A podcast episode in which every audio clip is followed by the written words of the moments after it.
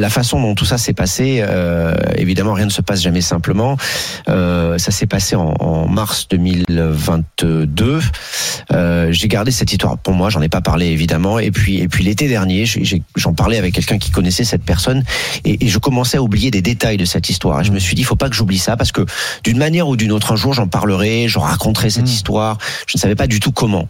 J'ai commencé à écrire ça sur mon téléphone portable cet été, sur mon iPhone, sur sur mes notes, et j'ai écrit ça d'une traite. Et euh, à la fin de l'été, j'ai présenté ce texte à la personne qui travaille ici d'ailleurs, euh, qui connaissait euh, celle que j'appelle Sylvie. Il m'a dit mais tu sais, il faut que tu publies ça. Mmh. Donc je l'ai envoyé à deux deux éditeurs, Gallimard et Grasset pour ne pas les nommer. Les deux ont accepté le texte. Mmh. Euh, j'ai choisi Grasset et Christophe Bataille, mon éditeur qui est extraordinaire. Et, et voilà comment ça s'est fait. Je l'ai raconté d'abord pour ne pas oublier mmh. et parce que je me suis dit que ce témoignage-là, il méritait d'être raconté. On, méri on, on, on méritait de savoir ce qui s'était passé. Mais ça va plus loin parce que euh, l'engagement qu'elle a pris, c'est un engagement que tu partages.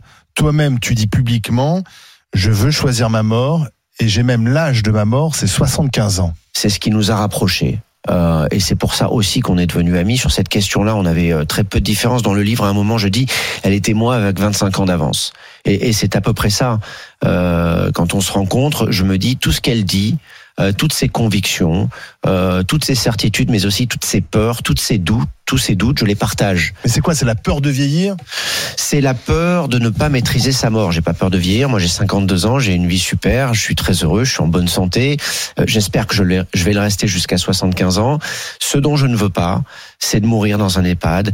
Euh, ce dont je ne veux pas, c'est de voir mon corps se dégrader. Ce dont je ne veux pas, euh, c'est cette pression, cette épreuve qu'on inflige aux autres qui vous accompagnent dans ces derniers euh, dans ces dernières semaines, ces derniers mois, ces dernières années de vie, euh, je ne veux pas de ce fardeau-là. Voilà. Et pour toutes ces raisons, euh, et je n'essaie de convaincre personne, hein, que les choses soient claires. Moi, mm. c'est mon opinion à moi.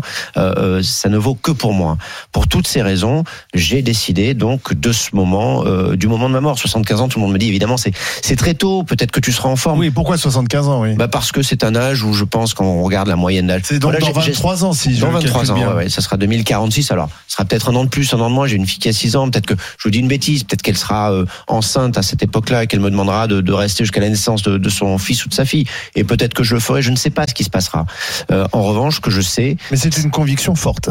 Oui, que j'ai toujours eu. Toujours eu.